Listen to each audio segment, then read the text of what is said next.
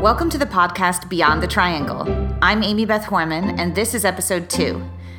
This is the first of my practice power pods designed specifically for the parents of young artists. We had an amazing response to our introductory episode, and I can't wait to give you some great insights on practice. As usual, I'm going to give you real talk from all the perspectives student, teacher, adjudicator, and parent. Today, I'm releasing three episodes to cover the advice I have for students in three separate age groups elementary, middle school, and high school. I sincerely hope that you will consider listening to all three. All kids are different and they develop at different rates. There will be things from each of these three podcasts released today, which I bet will apply to everyone. This episode two is devoted to our elementary school age students. It is always so amazing to meet these young musicians still in primary school. They have already shown such passion and grit in their learning, and they have a lot to say with their music already. They also have practice challenges all their own. For the sake of this podcast, I'm going to stick to the 7 to 10 age group. I realize there might be a few slightly younger, but this will help me center my thoughts. Remember that my podcast is mainly geared at pre college level training, but the fact is, kids are soaring higher and higher, earlier and earlier. And our conservatory, at least, has a dedicated program for these early birds called the Young Musicians Program. It is a modified pre college schedule, and it recognizes these very gifted children by offering them opportunities in musicianship, theory, and private instruction. As they are ready, they advance to chamber and orchestra and a full day of classes every Saturday. So, first, to get started, let's discuss what we know about their development as people in elementary school. In this age group, you can expect that kids will start asserting a greater independence from their parents little by little. They are also starting to think more about other people, so you may find you can reason with them slightly more. I have definitely seen this change in Ava in the past few months. Whereas before I had little leverage with her, now I can reason with her and she will suddenly see my point of view, slowly reconsidering. This can be a relief, right? In addition to this, they are starting to learn more about the difference between right and wrong in behavior. So their sense of morality is growing in more detail. They are in a rapid learning cycle in school and they are also learning a tremendous amount about socializing and making friends. They are starting to understand teamwork, and they are also beginning to grasp the concept of time and the future. These last two items can come in so handy with practice. So, if your kid is six or seven and not showing an understanding of these concepts quite yet, perhaps you are about to see it. So, keep your eyes peeled. Some kids closer to the end of this age group are starting to think about their place in the world and are feeling more subtle ranges of emotions like disappointment, resignation, or resolve. Their emotional palette is growing and they are trying to express their feelings in brand new ways. This fuels their music making, so it can be a wonderful time to experiment. Sometimes their frustration still gets the better of them, especially if it is attached to something they believe they are good at. Unfortunately, they are more prone to argue right now, and they show defiance when they feel they have little control over something. They feel the need to poke holes in what you say, and they will point out your inconsistencies. In fact, they seem to enjoy it. They can also sometimes be a bit over emotional, and they haven't quite figured out how to calm down. But good news too. These are the years they develop metacognitive skills, which help them to reflect on their own thoughts and emotions. Because of this, they can have a healthier perspective and even self correct if they find themselves in a situation which has troubled them before. They also begin to find themselves more comfortable in new situations, and they can easily adapt coping strategies now to new challenges. So, what can we glean from all of this to help us with practice? Well, one might think from what I have just described that our cute little musical cherubs might be starting to fight us a bit in the practice room. They're pulling away from us, But that's not good because they are also emotionally impulsive, don't understand time or the future, and are still struggling to understand cause and effect. Uh oh.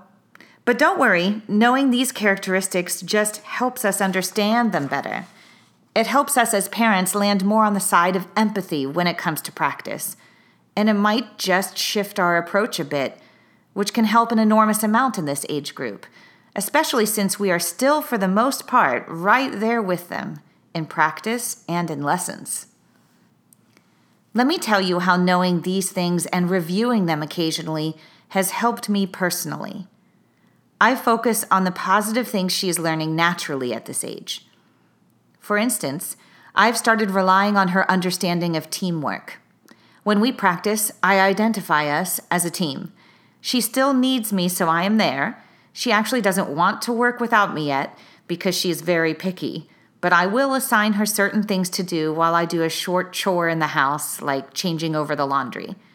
Never anything more than a few minutes so that she has the opportunity to succeed at getting something done herself and feel empowered by it.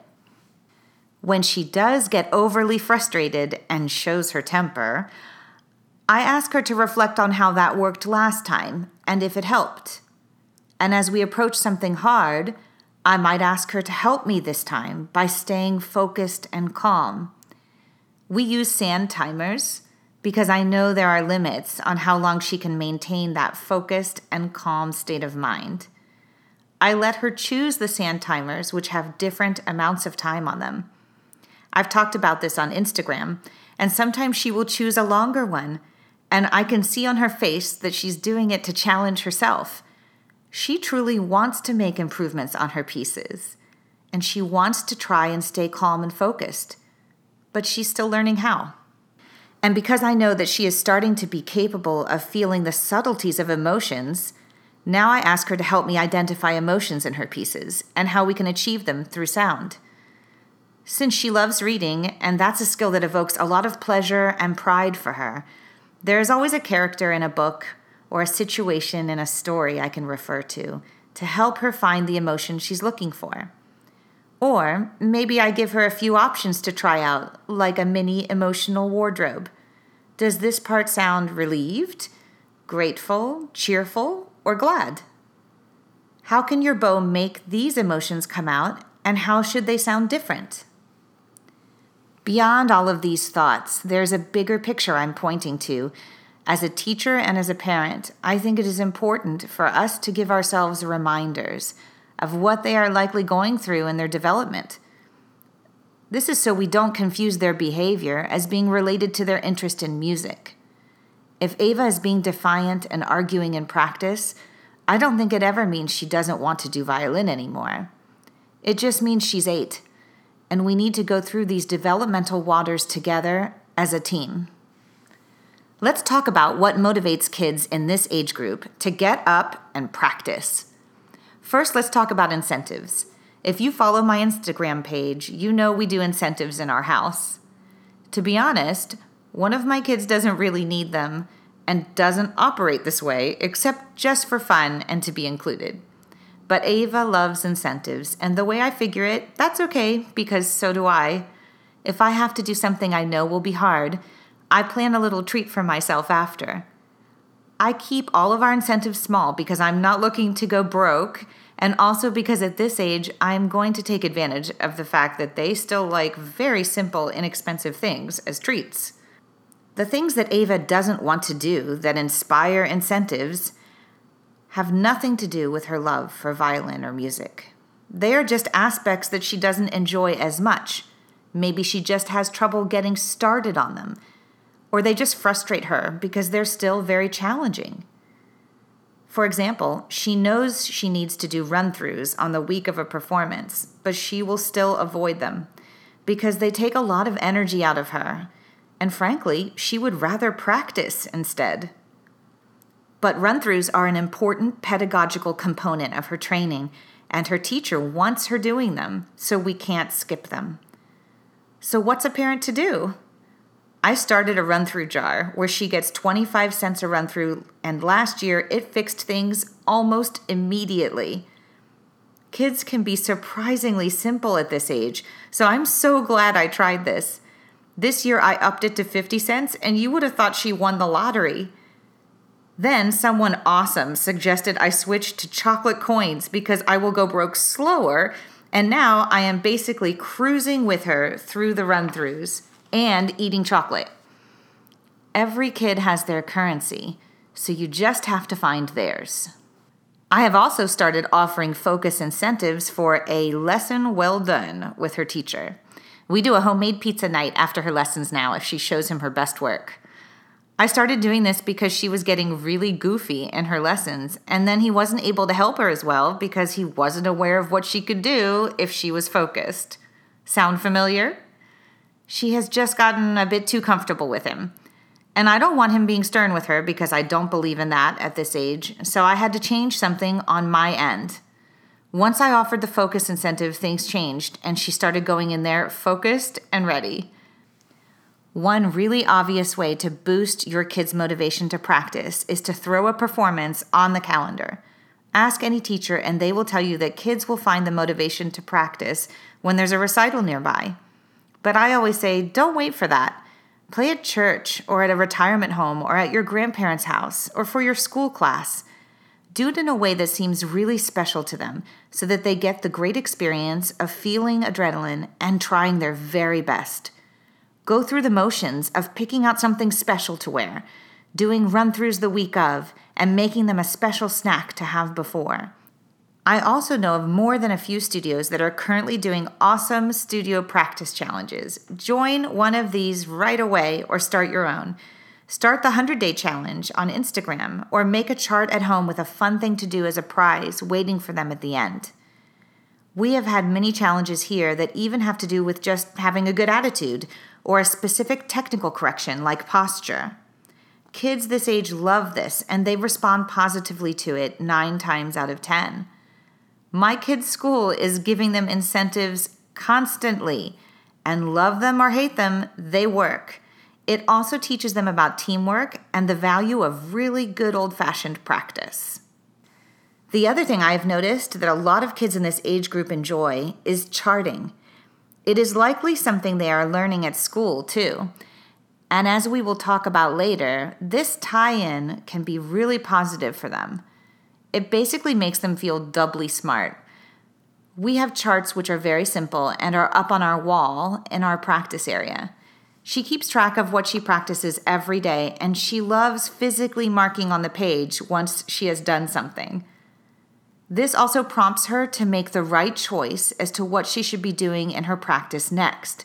She can look at the chart and see what we didn't get to yesterday, and then it's the chart telling her, not mom. She also feels good about making the right choice and sticking to the chart. If I deviate from the chart, she's quick to correct me, and she loves that. Anyone else have a kid who takes sheer delight in correcting them? This is also normal for their child development. Here is something that has been super helpful with practice for both Ava and my other students in elementary school. Kids in this age group love tying in concepts from school patterns, basic math, story construction, character development, basic science. Keep track of those sheets they are sending home with what curriculum they are doing read what they are up to in class, and sometimes it's remarkably easy to find a practice tie in. Here are some examples of how you can do this. Try conducting an experiment with a practice technique. Which practice technique solved the trouble spot better? Rhythm work or metronome? Learn how different parts of the body work and how this relates to their instrument and different aspects of their techniques. Like what parts of our bodies work like hinges? and the different kinds of ranges of motion we have. You can also discuss potential and kinetic energy. Bow placed on the string is potential, bow in motion is kinetic. Tie into art class talking about colors and textures in their pieces. How about writing a story with vivid characters and conflict for the development sections? It can really help bring it to life. These last two things really help with focus and memorization. Here's a good example from our house. Remember how I talked earlier about their ability to identify more subtle emotions? We also use color swatches for that, which Ava absolutely loves. I might ask her to categorize the emotions I mentioned earlier grateful, glad, relieved, cheerful. She will generally place all of these under a larger umbrella emotion, like happy. So I ask her then to close her eyes and tell me which color happy is. She says blue, and I pick a bold blue swatch. Then I hand her all the blue variant swatches and have her identify the other more subtle emotions using the different shades of blue. Then we'll try and create those subtle colors with sound, using her piece of music to see which one fits better. This takes time, but it's worth it. She has to vary bow speed and pressure and vibrato to feel it through the sound, and it reinforces things she's learning in her development as a child. She is grouping things together, exploring their differences, and experimenting with subtle emotions it ties straight into her music. I am a firm believer in child led learning. Certainly, at the early end of this age range, child led learning is still your friend in practice. I know some parents don't like to let the kid lead them in practice, mainly because they don't think anything will get done. But I think they should try the art of only giving the right choices just to get started. My own mother taught me how to do this with vegetables. So let's say you want your kid to eat four green beans. How many green beans do you want? Four or five? They'll answer four. Good, you're done. Try this with practice. What do you want to do first? Bow exercises or your etude? Scales or arpeggios? Open string work or vibrato exercises? It's all good. Just give them choices where they can't go wrong giving them this little bit of control can sometimes totally shift their disposition. I know that it takes longer, but I also believe wholeheartedly in maintaining a happy disposition because that is when they learn faster and deeper. You can have child led music lessons at this stage more than you might think. Have them pick a new rhythm to try on a scale or a new bowing. Now combine them now it's their own scale, like concoction. Now let's celebrate by playing it plain the way the teacher might want. Is it easier?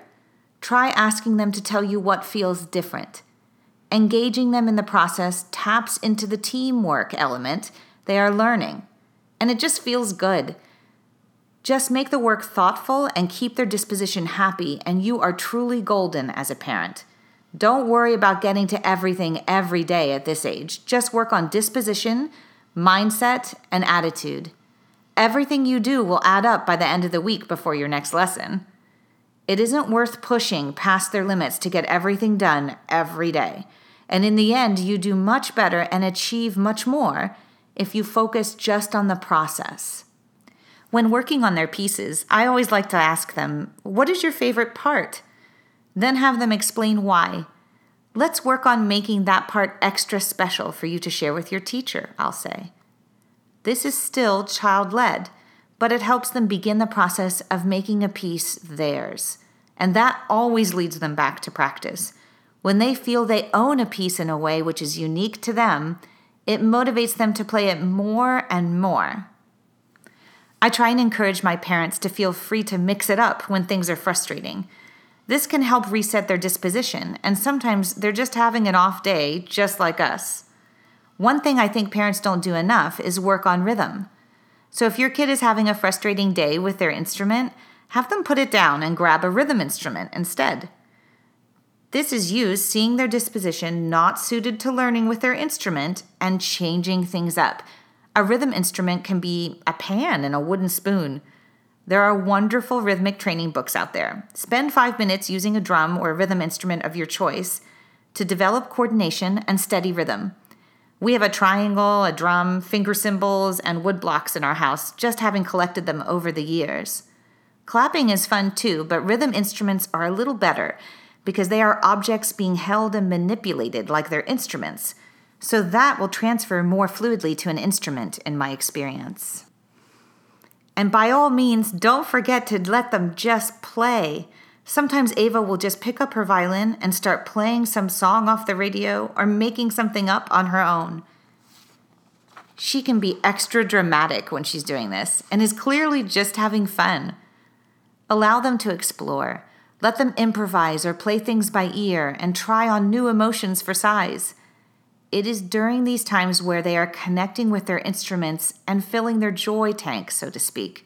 You want them to feel comfortable playing with full emotions, both in front of you and audiences. So, this is almost like rehearsal for that. It is sometimes during these play sessions that you will hear a widest range of emotion from them. And that is great. It's almost like acting to them, but it's exhilarating and gratifying to them too. Don't hurry them into serious work when they do this. Let them play. This is a wonderful way for them to learn the limits of their instrument, and you really won't miss that extra five minutes of etude work later. Now that we've talked about how to motivate and keep them happy in practice, let's talk briefly about when we practice and how we get started. Do you have a structured schedule for practice? Now is a good time to start. The habits we form now can last for years. Pick a time which will work every day and stick to it. And when I say stick to it, I mean really stick to it at this age, even on school breaks and when people come to visit. How do you start your sessions? Do you announce practice and hear them groan back at you? Try this. Invite them into practice not as a choice, but more like, let's do some music together. Then proceed like it's happening, even if they are slow to join you. Don't berate them for lack of enthusiasm. Just praise when they show the energy that you're looking for. Here's some real talk for parents of the smaller kids. Kids know when we're faking it, so prep yourself with coffee like I do, or have some me time right before to clear your head or just make sure you are actually ready for some centered music making. Because if you enter your time together stressed or distracted, you will wreck your chances at a productive session because your role in this is crucial. I have had this happen in our house enough to avoid the triggers, but make sure other children are happily engaged in something else and turn off your phone or put it on silent. Do not do other work while they are practicing. Give them your full attention. It makes a huge difference in many ways, and it's so worth it. I am someone who believes that parents need to make practice a daily habit just like brushing teeth. In essence, even if they didn't like doing brushing all the time, it wouldn't matter because you wouldn't sit there and let them not brush their teeth. That wouldn't look so hot at your next dentist appointment, and plus, we all just know better. Take care of this commitment to practice that they have made in their lessons and set a time to keep it. Ava and I always practice in the morning. She calls it violin breakfast. It started out at 15 minutes before kindergarten, and now it's up to an hour every day. She doesn't even ask about it ever being different, or changing it, or skipping it. This is just like brushing her teeth in the morning, and I have no doubt it is the thing that has made the biggest difference in her violin playing by far.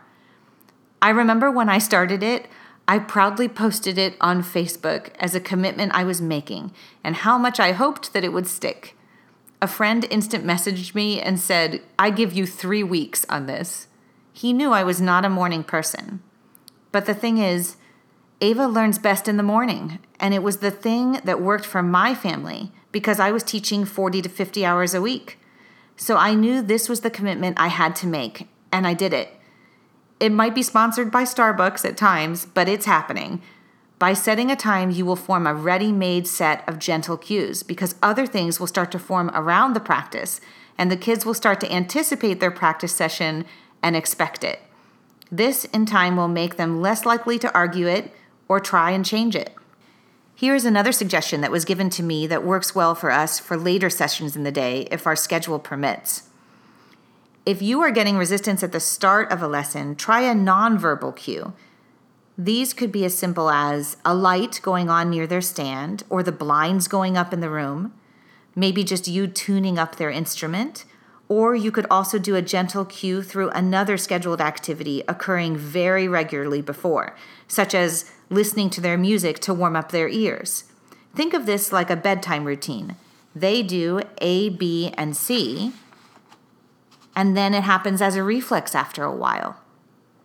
Just remember, it won't be a cue unless you pick something and stick to it. Many parents have asked me, how do we make them want to come back for more later in the day? If you're trying to get them to do a second practice later in the day, good job. This is what I like to tell them. Try your best to end each session on a bright note and not to let it go on too long. This will give you a higher chance of them coming back on their own later. When I mess this up at my house, I always know where my bright note was, and I ignored it, wanting to accomplish one more thing, and I've worn her out. Lessons learned. I always tell my parents to make sure to celebrate small victories too, instead of just getting on to the next thing because you feel a time crunch. Small victories could be a new tempo achieved, ringing pitch, or a beautiful tone. Here's a nice way to do that ask them to show mom or dad when they get home. I say, Hey, I bet daddy would love to hear that. I was telling him yesterday how hard you were working on this and that I just knew you were going to get it. Also, talk about what they will do next. Ask them what they think they should do in their next sessions. They might have a really great idea of exactly what they should do, and this prompts them to come back. Or if they don't have an idea, mention something you know that needs to be worked on, but consider letting them help you develop a strategy to use for your next lesson. Teamwork. Implement that teamwork thing again and see if that inspires them to join you later on. A tried and true method for us over here is that chart. I just say, hey, go over there to see what's left for us to do today. Let the visual cue do the work for you. Okay, on to my favorite part of the podcast. Now they're practicing. But how do we get some bang for our buck? Let's talk about retention. One of the most frustrating things that I face in practice is coming into a new session and finding out that the thing that we worked so hard on the day before just didn't stick. And while we talk about retention, we're going to talk a little bit about practice technique. The first practice technique I want to talk about is repetitions. Many students do repetitions of new techniques or skills to help their bodies learn new information. But here's where I think they have trouble. A child will do something correctly twice and think, good enough, let's move on. Their instincts actually tell them that they are good to go way before it's time. Teach them that they are always three times away from when they will be done. Their body will say they are A OK, but they aren't yet. Try using phrases like, Don't fall for that. You're smarter. This is the opposite to eating, where the body can be full before it actually registers. For repetitions, I find the body sends a signal, it's done, when really it needs three more repetitions to truly sink in. Have fun identifying when the body gives that I'm done signal. Haha, you can't trick me. Nope, let's do it three more times. Make those times extra challenging and do one looking at the left hand and one looking at the right, one looking at the mirror or one with the eyes closed. What worked best? Oh, look, that's a science experiment we just did. Mix it up to help them get to the finish line. Try a bead counter, or maybe make a bracelet of achievement on a section. They will wear it so proudly. Make the last bead the one they get when they make the correction in context when they play the whole piece. Repetitions are necessary, but we can make them a bit more fun. How about the metronome? Some of us are musicians and parents and we already have a relationship with the metronome, and maybe it's a bit of a frustrating one. But try not to give that away too quickly to your kid, because some kids actually like the metronome. Find a fun one for your phone or for your music room, and try doing games with it. Make a chart to track your progress. The zigzag game was big in my studio. In that game, the metronome goes up three and down two, then up three and down two again, zigzagging tempi all the way up to your goal. We also use the metronome to make sure we are steady. They will think they are steady in a tempo when they are really not. It's just another funny trick the body plays on you. Tell them they are too smart to fall for that. Even I am dismayed when I play with the metronome. I should be steady by now, but I'm not. The battle with the metronome is lifelong, believe me. So try not to make it such a battle. Make it a tool that helps you not get fooled. In this way, the metronome is a truth teller, and it is their friend. What about problem spots? Have them mark the challenges they are facing in each trouble zone down on a piece of paper. Writing them down as a practice list and then color coding it with a bracket on the score can really help. But have them do it themselves because it makes it sink in very differently. It is quicker for parents to do it, but this is a very common misstep parents make to move things along. In the end, you will achieve faster if they mark it in themselves. They can mark things in in the way that they will understand as long as it makes sense to you. They can choose their own colors, use highlighters, personalize it so that it sparks for them. We have separate markers and highlighters for our music that don't get used anywhere else in the house. This seems to be very effective with other siblings. The fact that these are theirs alone, a special musical arsenal of sorts, makes them feel more powerful, and they will use them more. Just remember the neurons we all want firing won't fire if you do it for them. I would really be remiss if I didn't talk about the importance of listening and how it can motivate practice. Listen to recordings taking special note now of what they are working on technically and musically. Put these sections on repeat. In Suzuki, listening is something that is encouraged and an integral part of the method. But what strategies are we using after Suzuki to help our kids to listen to not just the literature they are currently working on, but the next set of repertoire they will be training on and at a higher level? The great thing about learning nowadays is that you have access to lots of recordings and videos for free on YouTube. It is really powerful to be able to offer a young player three or four different versions of their piece in quick time they learn to see the value in different stylistic choices, tempi, and get a taste of polished and really artistic interpretations. They can also see kids of their own age performing their pieces at one click, and they feel so inspired watching their own age group. Lastly, I want to talk about the importance of community and how this can influence practice in our young people. This could be group lessons or beginning chamber experiences or even youth orchestras. Kids love finding other kids just like them at this age. They may not have many like them at their elementary schools, but if your studio or music school offers group experiences, please consider signing them up. They can learn so much in a group class or workshop, and I know my daughter looks forward to musicianship class every week. She never wants to miss it. They're learning conducting, improving their note reading, and reading about composers. Arrange to take them and their friends to live performances. This will inspire them so much by allowing them to see what hard work and perseverance can do. It also introduces them to more complex literature and serves as an example for stage etiquette and how a performer relates to their audience. All of this fuels their practice. It is always amazing to see the connections they make from one musical activity or experience to another. As we get ready to end this podcast, I feel I should mention there are some very interesting points I made in the next podcasts for kids who are tackling more like three or four works at a time. If this describes your kid already, head over to the next podcast when I publish it and take a listen to the section about spaced repetition practice.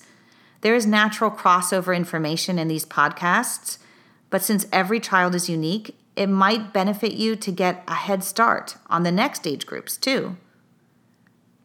I hope some of these suggestions have been helpful. Our next podcast is coming soon, and I'm going to be talking about scheduling, sleep, and nutrition. These are what I call practice and performance primers. I have done some new research on sleep, especially for children of all ages, and I'm really excited to share it with you because it's already changed how we are doing things in my house. Don't miss a beat. Subscribe to this podcast on iTunes or Podbean. If you have a question or a topic you would like to discuss on Beyond the Triangle, my ears are wide open. Write me at beyondthetrianglepodcast at gmail.com and let's connect.